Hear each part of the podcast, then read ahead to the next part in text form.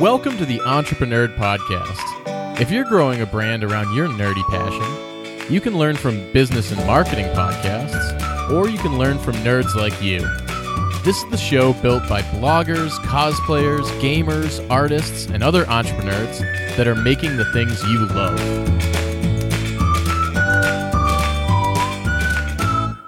How's it going, entrepreneurs? Welcome to episode 75 of the Entreprenerd podcast. I'm your host, Tim Ludi, and I've got a really interesting and in-depth episode for you today.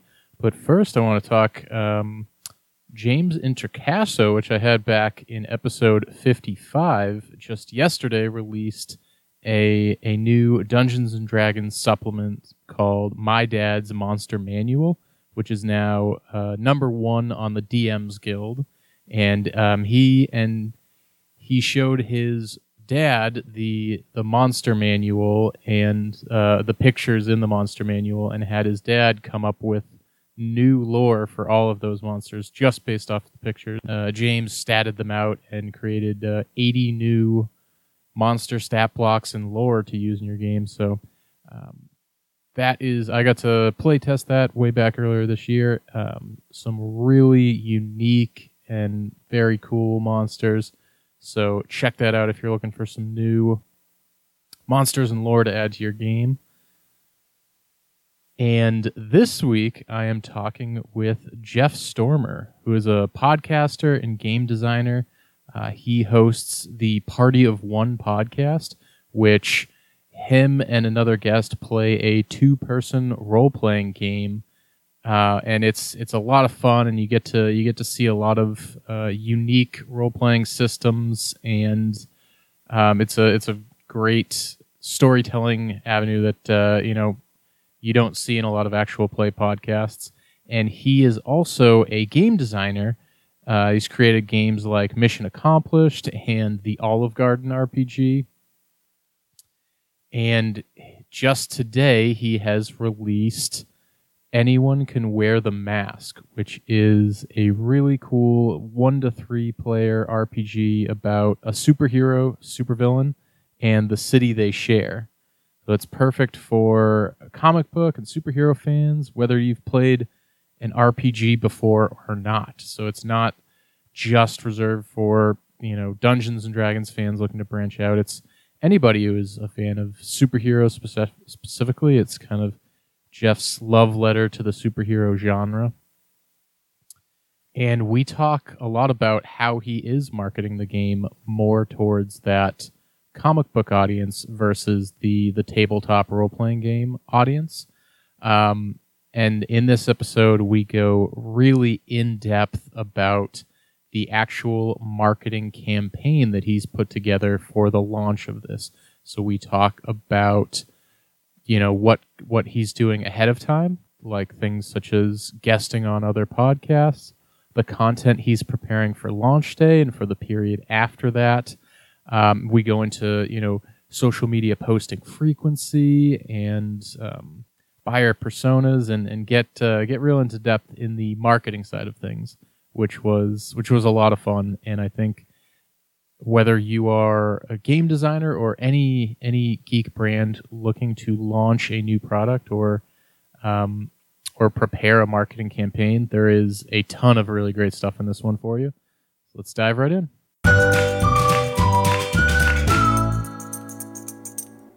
All right, I'm now joined by Jeff Stormer. Jeff, thanks for joining me. Hi, thank you for having me. I'm excited to be here. Yeah, so can you tell me a little bit about your journey into RPGs and how that created the Party of One podcast and the new game you're developing? Yeah, absolutely.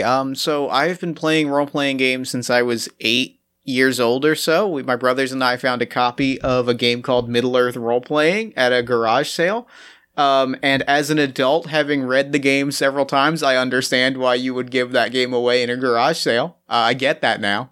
It was a game that was completely incomprehensible to me as an 8-year-old who had no understanding of what a tabletop role-playing game is, but something about it captured my imagination.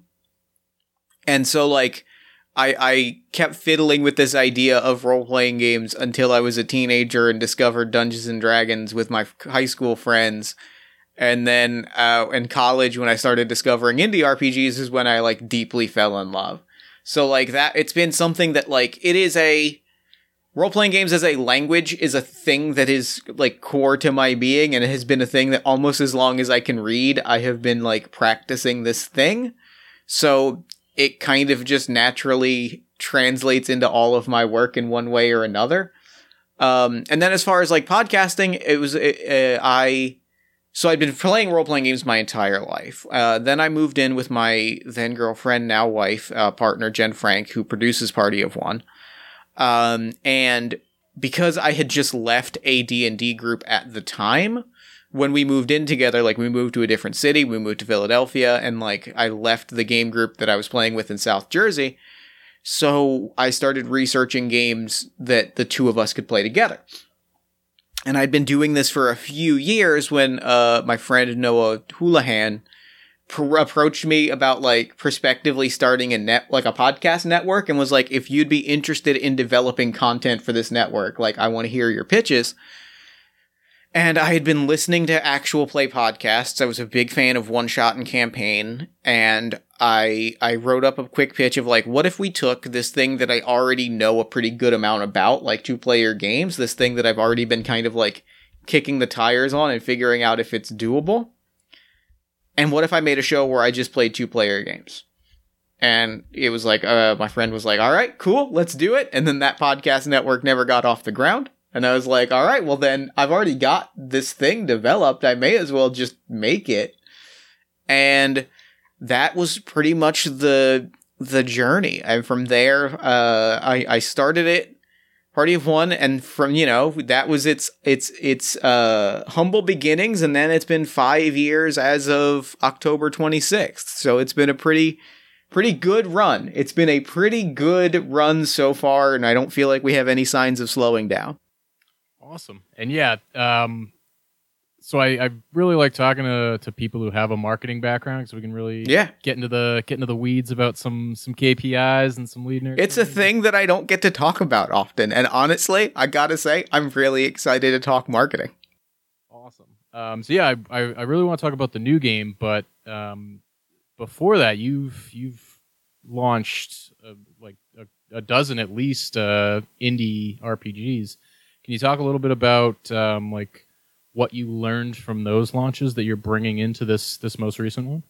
Absolutely, because I think I've learned a lot from a lot of them. A lot of the games that I publish are either... So it's funny that you ask that, because the secret is a lot of the things that I write and work on, I'm also... I approach a lot of the, like, creative stuff that I work on as a, like, a lot of my games are teaching exercises for myself. Like, the honest to goodness answer is that, like, a lot of the games that I have published because I want to test myself and, like, learn skill X. And the best way for me to do that is that I'm going to sit down and I'm going to do a thing. Some good examples are, I published a two-player game about pro wrestling called Big Fight Feel. And the reason that I made Big Fight Feel was because a friend, D. Pennyway, had posted a Twitter thread that was like, you can create a professional looking PDF, like a laid out document in Google Docs, and here's how. Like, here's how to use, like, headlines and margins and tables and all these other things, and here's how you can create a professional looking thing in Google Docs. And I told myself, I was like, well, I generally cannot afford to pay a layout artist. Like, I don't have that money budgeted aside. So I'm going to teach myself how to do this. And I'm going to make a game that teaches myself how to do layout. Like, I'm going to teach myself, and this is going to be my, my rubric, right? Like, this product, this deliverable is my way of saying, like, I accomplished this. And, like... So the practical answer is that, like, a lot of my games have taught me very tangible skills. Doing the Job, which is a card-based game also about wrestling. There's a common theme, and I'm hoping that people start to pick up on that. which was I wanted to teach myself how to use like a card building program. Like I wanted to learn how to use the program that would allow me to make card based games. So a lot of the stuff that I've made has been very specifically geared towards technical exercises, which has been very successful. But the larger answer, the marketing answer is like, I've learned a lot about, I think that the thing that I learned the most about, like from a marketing games perspective, is honestly, and it's easy to say this, but it was probably Mission Accomplished, which is the game that I ran on Kickstarter in 2018, because I got to run the Kickstarter process, right? Like that was I really think, as much as I think long term I want to move away from Kickstarter as like a career goal, that was a masterclass in forcing me to apply, like in realizing both during the Kickstarter and afterwards, like in realizing what, like in the things that we were doing during the Kickstarter and the things I realized I didn't do afterwards, it was a masterclass in seeing how the work that I do in marketing in my 9-to-5, which I've worked in marketing as a writer in some capacity for the last 10 years, seeing that work directly translate into my game stuff, like watching that happen both during and after was the best possible learning experience in like seeing all of these things apply to this other platform. Yeah, what are some examples of like what you learned doing a Kickstarter as far as, yeah, I guess what are you going to take away from Kickstarter now and apply to a non-Kickstarter launch? There's a lot of little things, and it's funny because it was they're things that when I sat down and thought about them, they seemed obvious, but like promotion and press and like the importance of like going out and not just like there's the observable difference between, hey, I made a game, I dropped it here, it's out, like here's the thing, and here's a thing that has a promotional process built into it, right? Like Mission Accomplished did really well, and a big part of the reason that it did really well was because I appeared on a bunch of podcasts and I sent it to people and had them read it and like talk about it, and like I did a lot of like that sort of like on the ground promotion. And sure enough, whenever a podcast dropped that featured the game, I could see that bump in Kickstarter sales. And like, yeah, if people talk about your thing, people are going to know about your thing and it's going to get the word out. And that's like a very obvious thing. And in terms of like, that was the obvious thing that I picked up on like during the Kickstarter itself. But for me, the larger lesson of which is something that I didn't pick up on until after. And it was very much a why didn't I do this moment, which is I was talking to a friend of mine after the Kickstarter had ended, and the topic of Mission Accomplished, for background, is a game about super spies and office meetings. It is very deliberately designed to be similar to an episode of Archer. Like Archer is its biggest point of inspiration. It is Archer, the role-playing game. I just couldn't get the rights because I didn't try. I probably could have, but I didn't try, and that's an important thing. I was talking to a friend, and we were talking about Archer, and I mentioned the game, and they were like, wait, I love Archer. They were not a friend who likes role-playing games. And that was my big kick-myself moment of like, oh, I made a thing that is for fans of this one specific thing, but like, I didn't...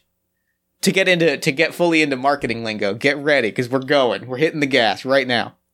I did not build my sales funnel correctly at all. I really started pretty lower in the funnel than I should have.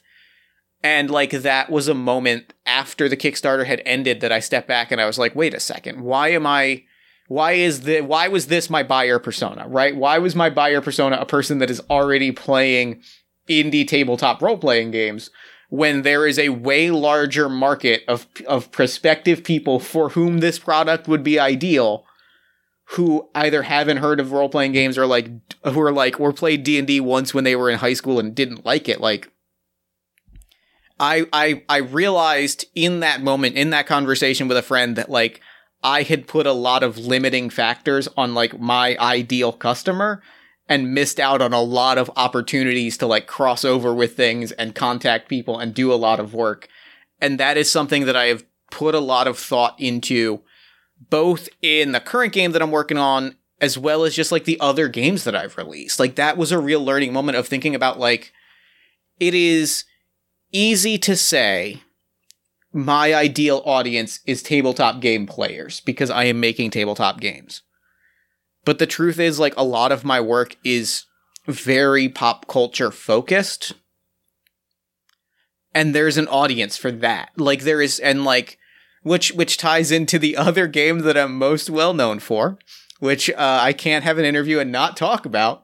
When I made the Olive Garden LARP, when I wrote a game about the Olive Garden, like it got picked up by Kotaku and it found a lot of people who were like, I don't play games. Yeah, I'll go to an Olive Garden and play a game at an Olive Garden. And it really like those two things happening in conversation was a very clear moment of like, I make work that is very pop culture focused. Like I mentioned so far in the interview, I make a lot of games about wrestling. Like I love professional wrestling. It is one of my favorite things in the world. And I make a lot of games examining professional wrestling. So then at that point I was like, well, then why should I just start like putting my games in front of wrestling fans? Like those are people that will read my things, and wrestling fans, and like the wrestling fans that I have shown my work to have been like, oh, this is cool. I like this. I understand the wrestling here. And there was a very specific, I have another very specific moment that I think ties into this that also segues into Anyone Can Wear the Mask, which is, as I was kind of like thinking about all this stuff, I was working on a LARP called El Inmortal Unmasked in the Main Event, which was about a luchador on the day that they are booked to unmask, right? The masked wrestler, they lose the mask, they have to take off the mask and reveal themselves to the audience. It's a big emotional moment. I had been writing this game, and I had been like pulling my hair out, because the feedback that I kept getting was, I don't know enough about wrestling to make this game work. I don't understand enough about wrestling to make this game work. And I was like, well, I kept rewriting it and like watering down the text of it from a game design perspective of like having to explain these things. And finally, like there was a moment where I kind of got the opposite feedback from a very specific person, like a very specific friend of mine was like, oh yeah, like this was amazing. Like it was a friend of mine who was like, I wore my La Parka mask for this and it was cool. And it hit me. I was like, what? Like this is a game that one of the required things in this game is a luchador mask, is a mask that you own. And I was like, this game isn't, and as at the risk of sounding exclusionist, but I don't think that's necessarily always a bad thing. This game is for people that already like wrestling. Like this game is a game that is asking you to be enough of a wrestling fan that you just have a lucha mask on hand. Like I was like, oh yeah, obvi. Like, and it's that moment of like of stepping back and saying, okay, who is my target audience here? Is it people who like wrestling and love tabletop role-playing games, or is it just people who like wrestling that I think could be persuaded to like a role-play? Like, and in realizing that, I was able to step back and like look at a lot of my work and say, I think that you could, if you had never played a role-playing game, or if you like knew the concept of them because you watched Stranger Things, you could play Mission Accomplished and go like, oh, okay, I had a great time, because it's like Archer. I love Archer. But that by saying, and this is something that I've pushed on a lot of people, by saying I need my audience to know what a role-playing game is and understand role-playing game lingo and understand like what they're looking for when they're looking for an indie role-playing game, you are holding back the amount of people who could discover and fall in love with your game. And I think we've seen a lot of very good examples of that, like across game design stuff. I think there's a lot of good examples of that, and I think that to me is like a huge takeaway to like pushing my marketing around other games. And like, I'm really, really testing that theory around Anyone Can Wear the Mask. And it's like, it seems like you're kind of realizing like, why am I making like trying to make this wrestling game perform better on the indie role playing game, like Facebook groups or whatever, when there's like a dozen wrestling groups that have no indie games that like, and them, and they love it. And like, it's up their alley, right? Like it's that realization of like this audience, this buyer persona, this market, this section of my audience is like, they can get it, but this other section of this audience, there's this other, it's about like targeting the right people, right? It's about identifying like, these are the people that are going to go look at my work, that are going to look at this thing and go, this is the thing that I've been looking for. And like, that is an incredibly powerful, that is an incredibly satisfying thing to do, to like discover as an artist. And then there is also, that's also a powerful marketing tool, right? Like that is the first thing that they tell you to do when you're thinking about marketing is identify the person for whom your product is going to answer their problem. And like, that is an incredibly powerful thing that I think a lot of game designers and also like podcasters and really like anybody looking to market a thing, I think is a very valuable thing that often I think either gets overlooked or gets overly narrow focused on in the exact way that I overly narrowly focused on it. Or, you know, a second thought where it's, all right, I created this thing for someone. Let's find out who they are and where they are. Right. I think it's having that thought and allowing it to like push the marketing and promotion of your project is like a really strong foundational thing that like I had been ignoring, and it really kind of like it was a light bulb moment of like, I do this is my job. Why have I not been putting this here? So who is the ideal audience for Anyone Can Wear the Mask? What's this game all about? Anyone Can Wear the Mask is a 1 to 3 player game. It is a hack of the game Beyond the Rift by Deep Anyway, and it is a superhero game about a superhero, a villain, and the city that they live in.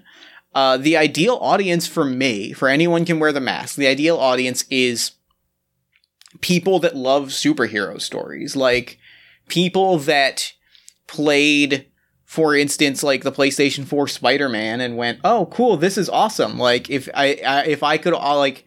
It is a role-playing game that offers a very similar experience. So for me, like, it's someone that the ideal audience for me is someone that loves superheroes and could be convinced to play a game either by themselves or with a small group, which I think makes it better for like a beginner who is like pulling together one or two close friends to like try this thing out. But I think for me, like that core, the unshakable foundation of who this sort of buyer persona is someone who like loves superheroes, because it is a game about, it is my love letter to superheroes. So it is a game that like exists for people that love superheroes. Yeah, I'm excited. I'm so excited for it. It really is like, I reread it recently because I was playing it on a podcast and I was like, this really is just Jeff's intense emotions about superheroes all just dumped onto a page, and I'm so here for it. And that fits the niche perfectly. Exactly. Like that's what we're looking. That's what you want is I want someone to read it and go, "Oh my God, like this is my feelings about superheroes." So so how are you building out your list for this one? Where are you going to find those ideal superhero fans? A big thing for me that I didn't do for Mission Accomplished, and like I've played around a little bit with in the games in between, like I had mentioned, you know, sending my games to some wrestling fans, but like the big thing that I'm doing is I'm going to a lot of tabletop RPG podcasts, but like I'm also sending the game off to like comic book reviewers and being like, hey, you don't necessarily like, I don't like, you're not necessarily a role-playing game reviewer or like person that like reviews role-playing games, but I think that this is up your alley. Like I think that you're going to read this game and you're going to see a lot of superhero love in it. because I think, like, that's the kind of, like, critical voice that I think is going to add a lot of, like, value to it. And those are people who are connected to people who read comics, right? Like, if we're talking influencers, which I think is a valid thing to talk about when we're talking about marketing, the people that can influence people who love superhero comics are people who review superhero comics. So, like, I've made a thing that is a love letter to superhero comics. I'm sending it off to, like, comic book reviewers and saying, this might not be your regular fare, but I think that there's something in here that you'll love. And it's a lot of the other big push that I've been doing that I'm, like, really, really excited about how it's been shaking out is... I mentioned doing, like, role-playing game podcasts, and I've been doing some, like, general interviews and generalized actual play. But there are so many, and I say this with nothing but love for all of them, having been a cast member on some of them. There are so many Masks and New Generation actual play podcasts. There are so many of them. There are so many of them that exist. And, like, there are so many specifically superhero actual play podcasts that are, like, an ongoing actual play podcast campaign centered around superheroes. I reached out to every single one that I could think of, and I was like, listen, here is my game. It's not your normal game. We don't, like, if you want to play it, it runs pretty short. We can fit it into a single episode if you're interested. But, like, from a marketing perspective, those podcasts, A, they're almost all made by people that I love and respect as people to begin with. So it was easy for me to reach out and be like, hey, we're friends. Like, this is a thing I'm excited to share with you.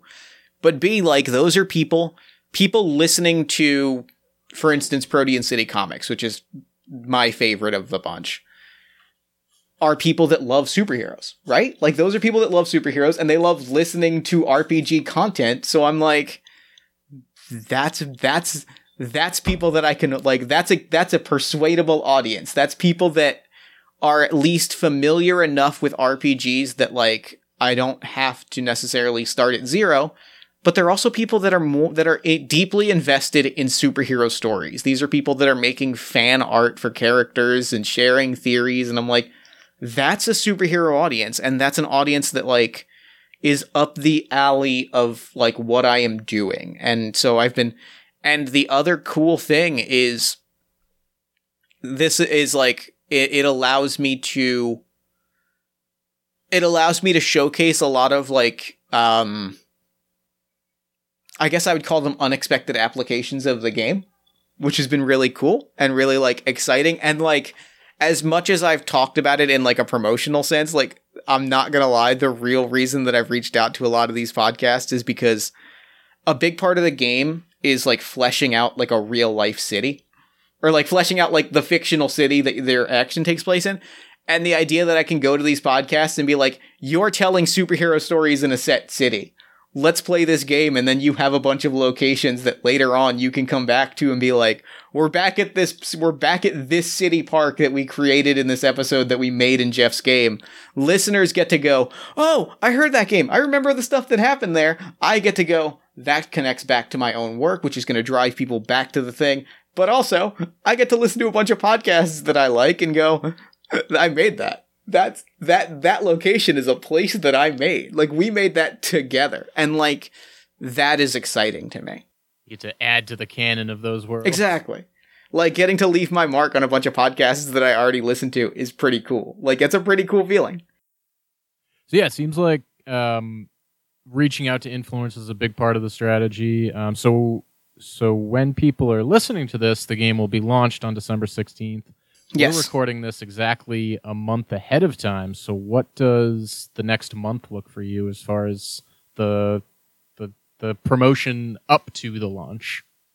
My answer to that is busy. Yeah. So my plan, and this is a big lesson. We talked about, like, lessons we learned from other games. This is a big lesson that I learned from A, Mission Accomplished, and B, like, other games, and C, I learned this from, like, my day job, right? Like, I am a writer I work for a tech company. I am a writer, and We've had some big product releases, and I'll tell you, none of them went to market. We didn't launch any of them and go, okay, cool, we launched the thing. Now it's time to go do all the other stuff and like promote it and make all of our marketing material. No, my life became hell for 2 months before we launched every one of those products because I had to write a bunch of marketing slicks and had to script a bunch of webinars and do a bunch of other things. And when we did Mission Accomplished, that was exactly the same thing. It was okay. By the time we hit the big green button on Kickstarter, we're going to have a dozen podcasts recorded that will drop on a set calendar from, October 26th to November 15th. Like, we're going to verbatim. For Anyone Can Wear the Mask, when I hit that publish button on Itch.io, I wanted the exact same thing, right? Like, I wanted to say, all right, I'm not running this on a timer. This isn't a Kickstarter. But in that first month, when that sort of initial, hey, this is new and exciting thing, a bunch of cool stuff is going to drop. And I'm going to be able to say, on this day, this drops. On this day, that drops. And all of that means that from now until December 16th, I'm recording. I've got, a bunch of podcasts to record. I've got, once I have the finished book, which I should have in the next, week or two, then it's going to be emailing a bunch of reviewers and saying, hey, here is a formal advanced copy of the game. There is no obligation, but if you'd like to read it, let me know. Reaching out to a bunch of blogs and saying, I am available for interviews, or if you'd like to review the game, here you go. But, moving those pieces ahead of time is something that is, that is for me the job, right? My work happens so that on December 16th I hit a button, sit back, and relax. That is a Kickstarter, and that in itself is a Kickstarter lesson, because when we launched the Kickstarter, I took the day off work. I took the next day off of work because I took the day before we launched the Kickstarter off to finish prepping the Kickstarter. Then I took the day off because I was like, screw it. It's live. I'm not going to think about anything else. I'm busy. I've got a Kickstarter launching. Then I drove into work the next day and got laid off. That's another different story, but it's still pretty funny. But it's that feeling of my work as a promoter, as a marketer, is all going to happen before December 16th. By the time December 16th happens, I'm going to hit that red button. I'm going to tweet out, hey, this game is live, and then I'm going to take the day off. I've already got it put in at work. I'm already taking the day off. I'm pretty sure I'm taking the next day off. But, the goal is to work my butt off now so that I'm certain that the promotion happens after, on and after the day. And speaking of, lessons, this is a lesson this is even more so than what I learned from Kickstarter. This is a lesson that I learned from podcasting, because I work with people that have run Kickstarters and things. And it breaks my heart when I get an email from a game designer and it says, hey, my game is on Kickstarter. Can you feature it on your podcast? Because the most honest answer I can say for that is, you should have emailed me 2 months ago, because there's a production cycle, right? It takes me time to either make sure you and I get a recording date for you and I. It takes time for me to record the episode, edit the episode, release the episode. I can't do that in the 2 weeks that you've given me when your Kickstarter is live. As much as it hurts me to say that, and it kills me because I really want to promote these people's games, I can't I can't make that happen in 2 weeks. I could, but I'm already going gray enough as is. So that lesson of, reach out to people 2 months in advance, because that is when you need to be on your thing and making plans and scheduling stuff. That is a podcasting lesson, because the honest truth is that is just me living by the golden rule and doing unto others and saying, I would want this game designer to reach out to me 2 months prior I'm going to do them the same solid and reach out with enough time that if they're interested, we never have to stress. If I can get the promotion of this game off the ground and no one is stressed about getting that promotion out the door, then I feel like I've done my job.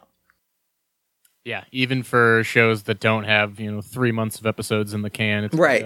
I realize. So thank you for pointing that out, because I realize I'm perhaps an anomaly in that I have 3 to 6 months of episodes locked in. But you know what? I might not be the only one. I like to think. Yeah, but even for the people that are even for the people that have been oh yeah, we record, Tuesday and we release Thursday. It's okay, cool. Then I am asking you 3 months in advance, put me down for Tuesday the 14th or whatever. If put me down for the day that 3 days later is going to be the day the game is out. Cause that way when it gets to that date, that person's already got a guest locked in and they don't have to do any work for it. And we just have to make sure we're all good. If I can have all of the wheels in motion, then like I said, then launch day is I hit a button and I relax. And that's the end goal.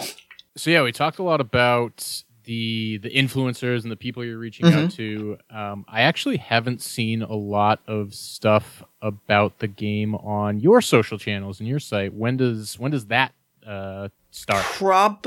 Probably now.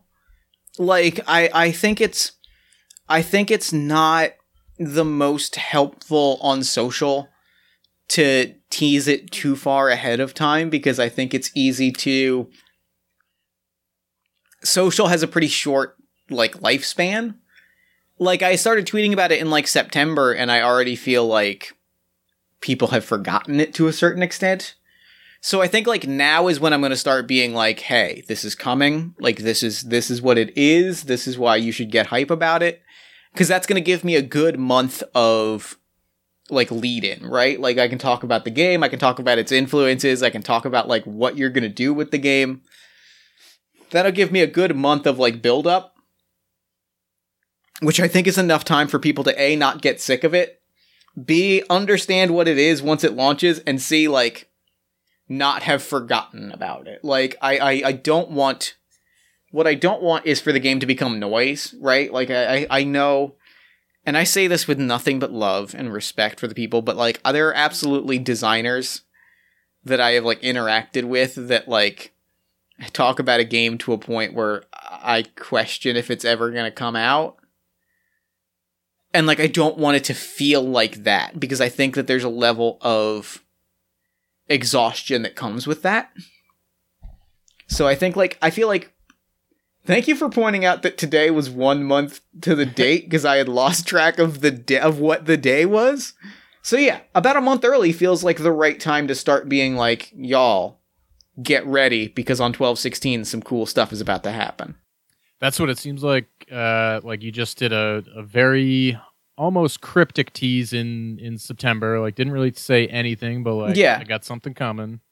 And now, so what does the next month of content look like? Where is it are you going to be releasing blogs? Is it going to end up on the Party of One podcast, or at least mentioned? It is on Party. We got a Party of One recorded. We recorded that back in September to make sure we were the guest that I want. My dream guest for the game happened to IM me, because she's a friend of mine, and she's when can I play on Party of One again? And I was now that you mention it, I have this game. But, so we've got the Party of One episode locked in. What it's going to be between now and then is a lot of... There's going to be a few different tacks to it. And it's going to be a lot of, social focused. I mean, Twitter is my home base, and it's going to be a lot of Twitter content. But, there's going to be a fair amount of, direct... hey, December 16th, anyone can wear the mask. Here's what it's about. Are you excited? And, some AMA type content, because I love answering weird questions. And I think it's an easy way to, drive excitement about the game. But I also love what's called, what I've seen referred to as quiet marketing, which is to say, like, posting a thread or, like, a longer form post or a blog post about, like, a topic, and then kind of circling back around and being like, and here's why it's about Anyone Can Wear the Mask.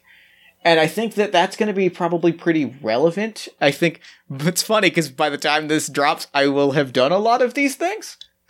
But a lot of the thing that I want to talk about in relation to the game is like superhero stories that I love, because I think that's an easy way to like connect back to the game's roots and be able to be like, here's how Grant Morrison's Action Comics run influenced like the flow of this game. Here's how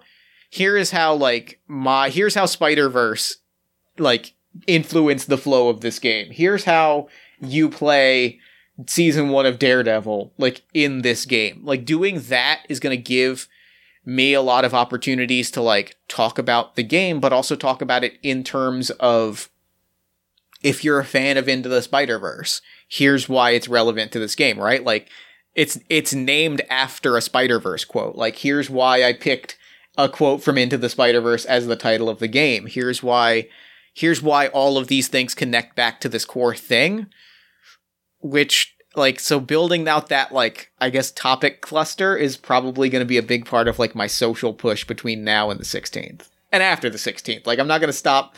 That's going to be the thing that I don't stop afterwards and go like, all right, and we're done. Well, that's what, at least hopefully you have some of those like blogs written and tweets scheduled out, so you can kind of like stay active, goal is, but not like I gotta write a blog today. What? I watch Spider-Verse again. I mean, there are worse marketing obligations than watching Into the Spider-Verse. But yeah, that is kind of like going that route. You're joining the conversations around like Spider-Verse or Morrison versus, you know, talking more about like, here's how I'm tweaking this type of RPG game mechanic to work for superheroes. Yeah. Where like going the opposite route of like, let's hey, you guys talking Grant Morrison? I got a game for you. You're right. That's kind of my thing is like talking about it. I was gonna try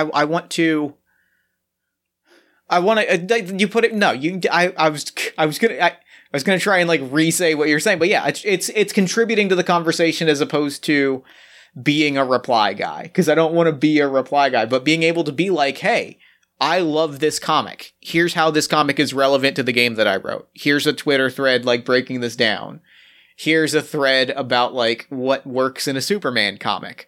You can learn more about this in the game that I wrote. Like those things, those principles are really like key to making the conversation natural, which I think is like a really, I think, understated part of like game of like social promotion is how to make it not feel like you are like shouting people down, because there's a time and place to shout people down, but like there's also a time and place to just have a conversation and have something to contribute. And I think that is a fine line to walk that I think I get wrong sometimes, but I feel like I at least can see when it's done well and poorly and can learn from that.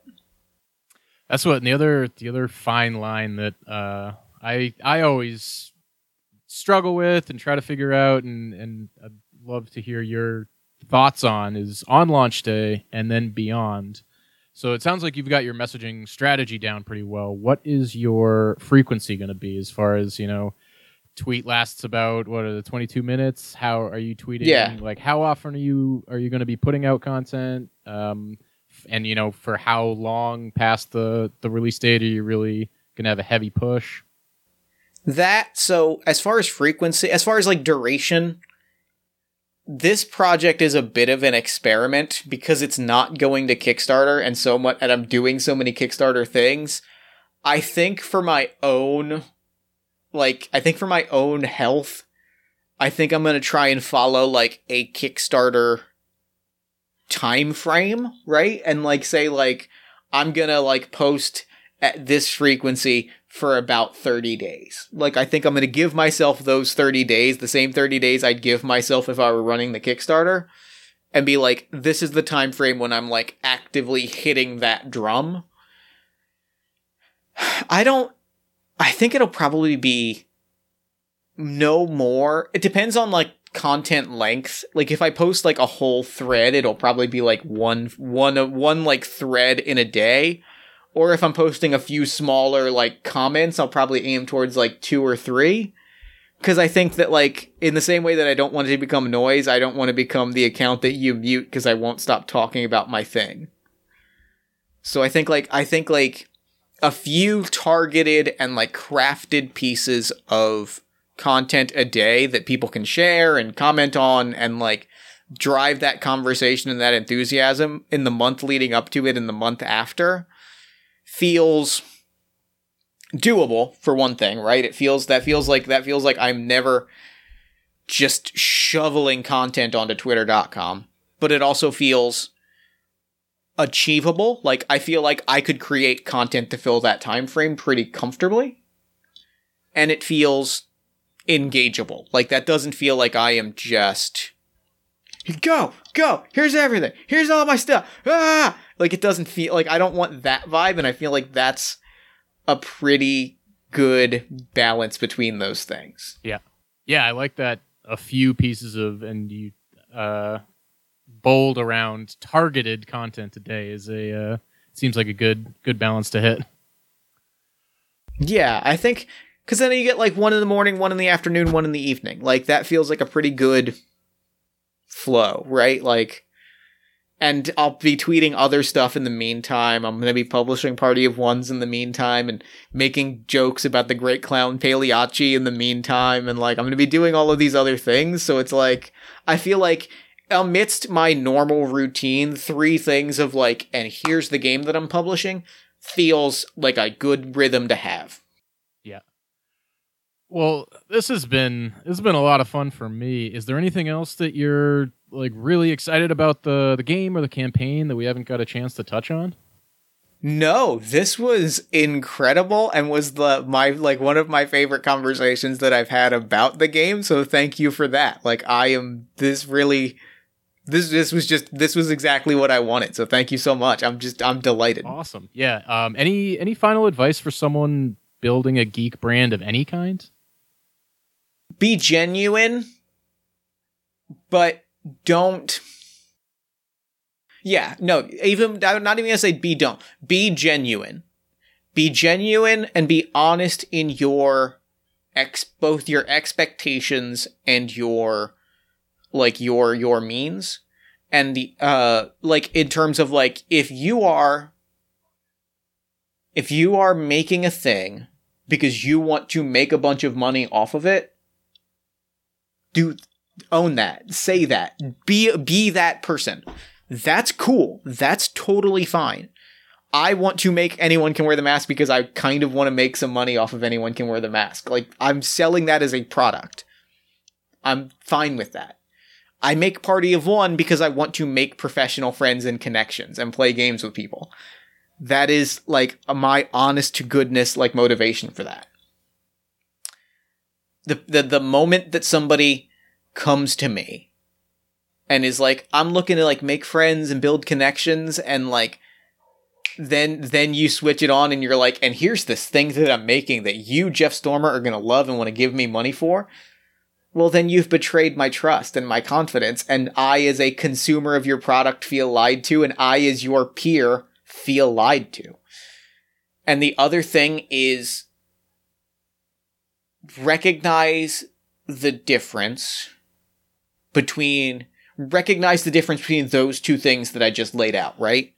Recognize when you are talking to someone as a consumer, as a customer of your brand or your product or whatever you are offering, and recognize when you are talking to someone as a peer, because I think that distinction is super, super important, and, like, crossing that distinction, like, can happen, right? Like, I kind of want my friends to buy my thing, but it is an easy way to hurt someone's trust if you make them think that they are on one end of that equation when they are on the other. Like, it is an easy way to undermine a friendship if you make them think that they are a customer when they are your friend, and it is an easy way to betray someone if they think that they are your friend and they are a customer to you. Those distinctions are very important, and you will have a better experience and have much better mental health in the long run if you can identify those and stick to them. Yeah, I feel like at like marketing conferences or any kind of like event like that, I've been on both sides of the conversation, like great conversation, and then someone goes for the pitch, and it's just like, oh, it's like I thought we were talking snowboard, and like, yeah, I thought we were friends. Like, I see it all the time. I see it a lot on social where like somebody will be like, oh yeah, I can't wait to like get to know your work and stuff, but also here's the thing that I want you to check out, and it's like, did you really like want to get to know my stuff and get to know me, or are you just trying to sell me a thing? And the people that say that to me and then get to know me and then are like, okay, yeah, I'd love to get to know you and get to know your stuff, and then do that. Those are the people that I'm ride or die for. And like, those are the people that I will cross that line willingly and go buy their stuff because they're my friend. But like, and likewise, the people that lead off with, hey, I want to pitch you on a thing. Like, you are a customer and I want to sell you on a thing because I think you are the ideal audience for it. Okay. I'm not going to have any I'm not going to have like a familial feeling to you, but I'm going to hear your pitch because you've enacted this as a business transaction. And there is a beauty and a value to that. Yeah. You're going to read that email with a little, without a sour taste in your mouth after the, yeah, before the hey friends, exactly, I got something for you. Exactly. Well, this has been awesome. I love getting in the weeds with you and really talking marketing. Hopefully I got a couple complaints that we went too far and really got too technical. Fingers crossed. So I know we're doing something right. Where should that's the goal go to check out the game? You can pick up the game at jeffstormer.itch.io/mask. At the time of this episode, it will be out. You can also go to jeffstormer.com to check out the games that I produce, the podcasts that I make, all of that good stuff. And otherwise, you can follow me on Twitter at Party of One Pod. Awesome. And I'll include links to all that in the show notes. Cool. Well, this has been really great. Thanks so much for coming on. Oh, thank you so much for having me. This was a bright spot in my day. There you have it, guys. My talk with Jeff Stormer, creator of Anyone Can Wear the Mask. And one thing that I really liked that he stressed was the importance of planning things out ahead of time. So, you know, understand your audience, know the content that you're going to use to reach out to them, and, you know, really plan it out a month, 2 months more in advance so that you can reach out to influencers, you know, podcasters, bloggers, different groups and communities, and really, you know, kind of start that marketing engine early so that you're not rushing on launch day, and on launch day you kind of have all your ducks in a row and you're just able to push go and get your product out there. So start early, plan as much of it as possible ahead of time, and you'll see a great launch. So definitely give Jeff a follow at jeffstormer.com. Check out Anyone Can Wear the Mask at jeffstormer.itch.io/mask, and follow Jeff on Twitter at Party of One Pod. And I'll include links to all of this in the show notes at underthecapes.com/episode75. And until next time, I hope you got something out of this. I hope you enjoyed a bit more of a deep dive into the marketing side of things. If you did, please let me know on Twitter at underthecapes. And if you'd like to see more things like this, or if there's other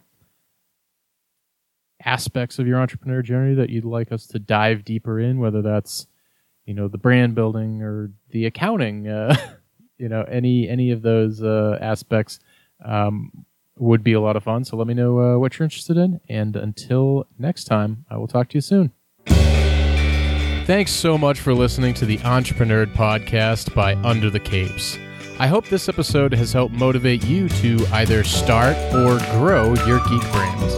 If you liked the episode, I would love if you could give us a rating and a review on iTunes, Stitcher, or wherever you happen to be listening from.